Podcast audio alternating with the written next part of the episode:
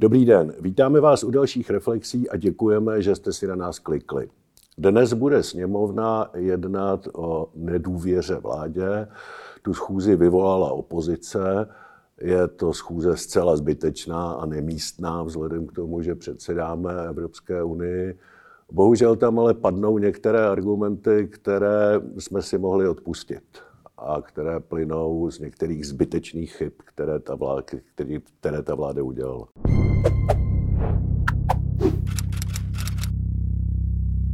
Já, eh, já v tom vidím eh, trošku rozpor, nebo rozpor. Eh, v dobách, kdy vládl Andrej Babiš, taky několikrát byly, byly pokusy o vyslovení nedůvěry, nedůvěry vládě, přestože bylo dopředu jasné, že vy jste vlastně toho byl taky účasten, že ta vláda nepadne, nebo že Andrej Babiš to přežije.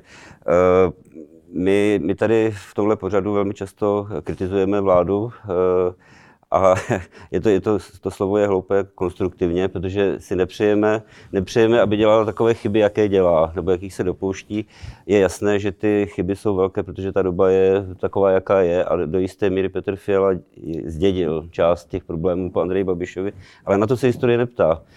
Pojďme se pobavit o těch chybách, které, které Petr Fiala dělá, přestože víme, že asi, asi to přežije, to hlasování o nedůvěře a aby pokusit se, pokusit se přimět k tomu, aby je nedělali. Tak já bych nechtěl být osobní, nechtěl bych říct, že je to eh, vina Petra Fialy nebo chyba Petra Fialy.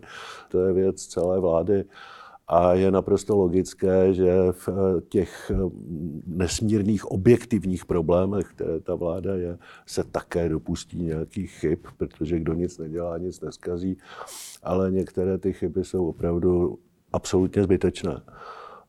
Ta asi největší zbytečnost byla otázka jmenování šéfa zahraniční rozvědky.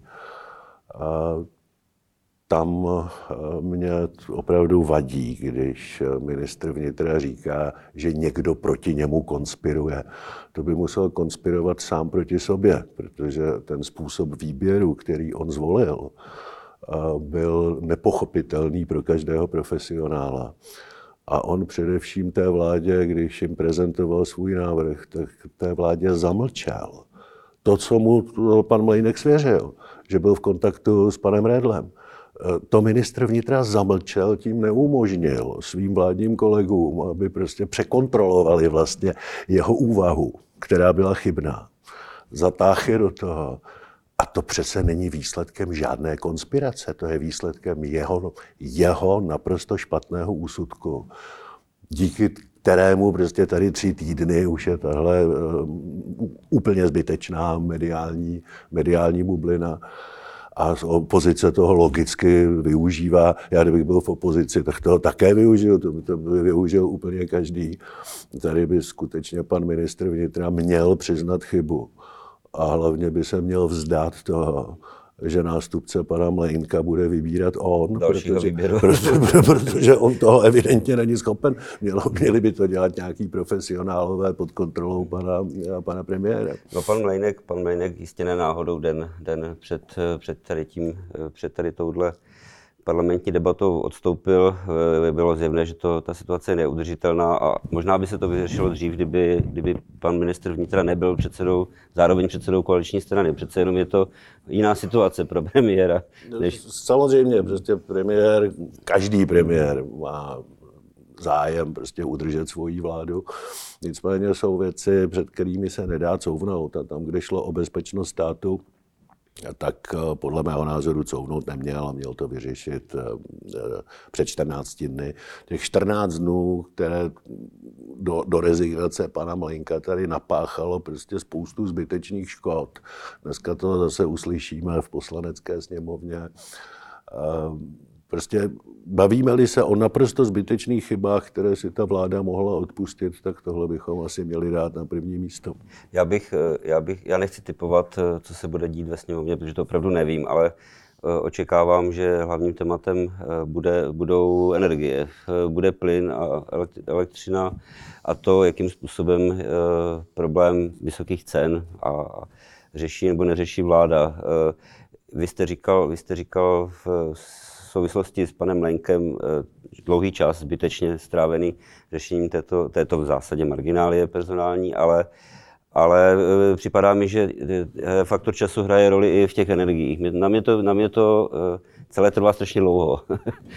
Máte pravdu a ta nervozita stoupá, stoupá samozřejmě především v českém průmyslu. Věnovali jsme se tomu tady v posledních reflexích. Já jsem, já jsem tady navrhoval, že cena elektřiny by měla být zastropována. Říkal jsem i jak. Hmm uplynou. Přiznám se, si to neumí moc představit, jestli na evropské úrovni eh, padne nějaké rozhodnutí, eh, budu příjemně překvapen, ale u té elektřiny to jde jak na eh, evropské, tak na národní úrovni. Protože to elektřinu vyrábíme a sami de facto. Máme přebytkovou, máme přebytkovou bilanci, musíme samozřejmě dodržet nějaká pravidla, ale i při dodržení těch pravidel je možné, aby vláda tu cenu zastropovala, ať už jakýmkoliv instrumentem. Mně by se nejvíc líbil ten redistribuční daňový, ale ať to udělají jakkoliv, hlavně ať to udělají. Já vám nechci skákat eh, do řeči, nicméně zatím, zatím jediné, co, já nevím, co se děje v zákulisí, ale uh, veřejnost, veřejnost jakoby zatím věděla jenom to, že v premiér, český premiér svolal eh, summit nebo jednání na celoevropské úrovni o zastropování cen energií a čeká se. To svolal ministr průmyslu na 9. září a já si nedělám moc velké iluze, že toho 9. září se může rozhodnout. 9. září se maximálně mohou shodnout na nějakém zadání pro komisi. A dlužno říct, že český průmysl potřebuje řešení v řádu dnů. A já si myslím, že to pochopila už řada vládních politiků. Upozornil bych na projev ministra spravedlnosti, který vyjádřil obavu, že tady teď nejde jenom o volební hlasy, ale o demokracii samotnou. Já si myslím, že ta obava je na místě, protože žádná demokracie nepřežije, když přestane fungovat její ekonomika. A e, v případě českého průmyslu to opravdu hrozí, protože při současných cenách většina firm není schopná manažersky tu situaci zvládnout, protože to prostě nejde.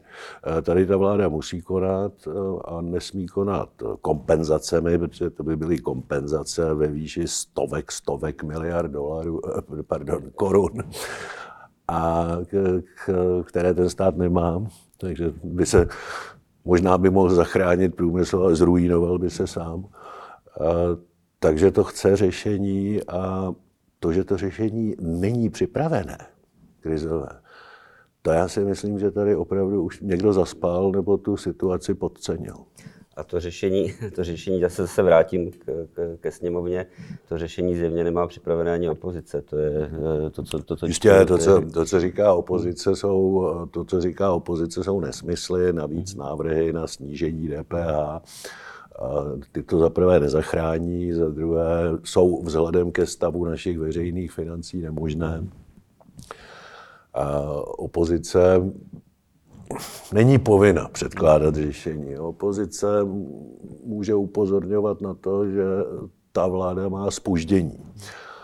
Což je pravda. Prostě to, co je bohužel ten, tenhle, argument, tenhle argument, že to ministr průmyslu podcenil a nekonal včas, tak tenhle argument nezaznívá jenom z opozice, ale ten zaznívá i z eh, vládních řád velmi, velmi často, velmi nahlas. Já jsem, já jsem se z okolností předevčírem bavil s jedním průmyslníkem, nechci ho jmenovat, protože mi k tomu nedal svolení, ale on mi říkal jednoduše, aby si to představil, co se u nás děje.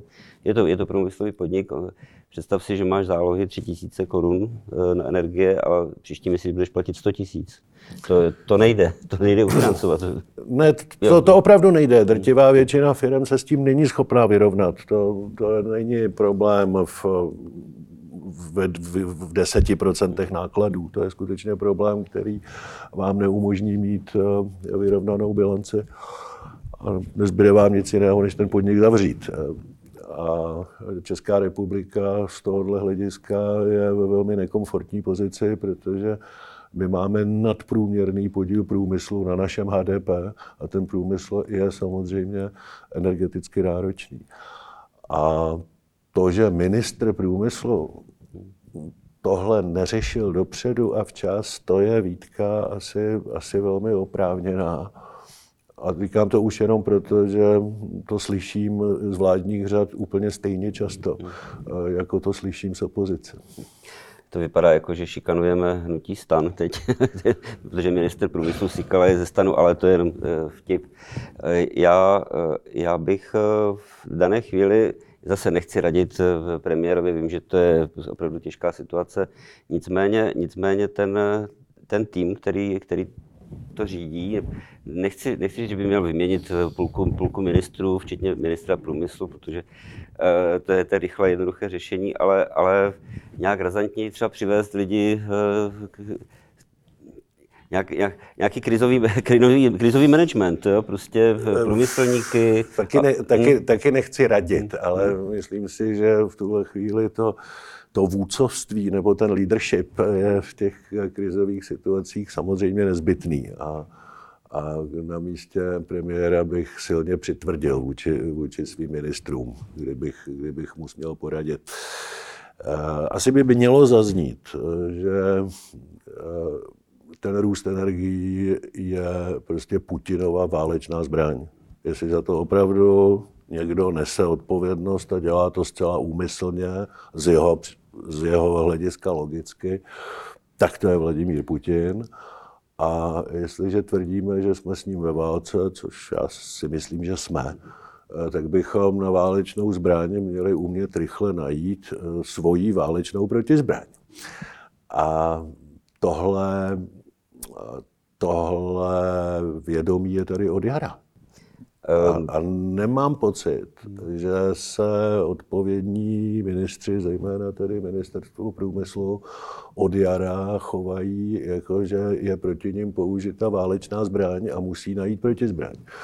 A je, je, mohlo by být válečnou protizbraní rušení emisních povolenek třeba? Vyjazování peněz prostě. Eh, já nevím, jestli je možné zrušit emisní hmm. povolenky, ale zcela určitě došlo k zásadní chybě když byla novelizována směrnice, která povolila s těmi povolenkami obchodovat jako s investičním instrumentem. V tom okamžiku se s nimi začalo spekulovat, to se dá krásně poznat podle toho, že se téměř zdvojnásobil trh obchodníků s, s povolenkami. No a když se na trhu s nějakým investičním instrumentem spekuluje, no tak je možné prostě nesmyslně zvyšovat jeho cenu. Tohle si myslím, že by se mělo zakázat, aby se s tím nedalo spekulovat, že by to neměl být. To je totiž politický nástroj. A jestliže je to politický nástroj, tak by to neměl být standard, standardní investiční instrument. Já mám trošku obavy, pardon, mám trošku obavy, že když se bavíme o tom, že u nás něco dlouho trvá, tak v Evropské unii je to ještě dvojnásobek nebo trojnásobek. Ne, já, já samozřejmě souhlasím s tím, že vláda se snaží, zvlášť když je předsednickou zemí, hledat řešení na celoevropské úrovni. Konec konců z dlouhodobého hlediska se na, musí najít eh, řešení na evropské úrovni, protože ten evropský energetický trh je potřeba opravit. Takže tam to řešení na evropské úrovni se musí hledat. Ale nenajde se rychle. A český průmysl potřebuje řešení rychle. A to prostě vláda najít eh, musí. Držme jí palce, aby se jí to podařilo. No uvidíme za týden. tak zase se. příště.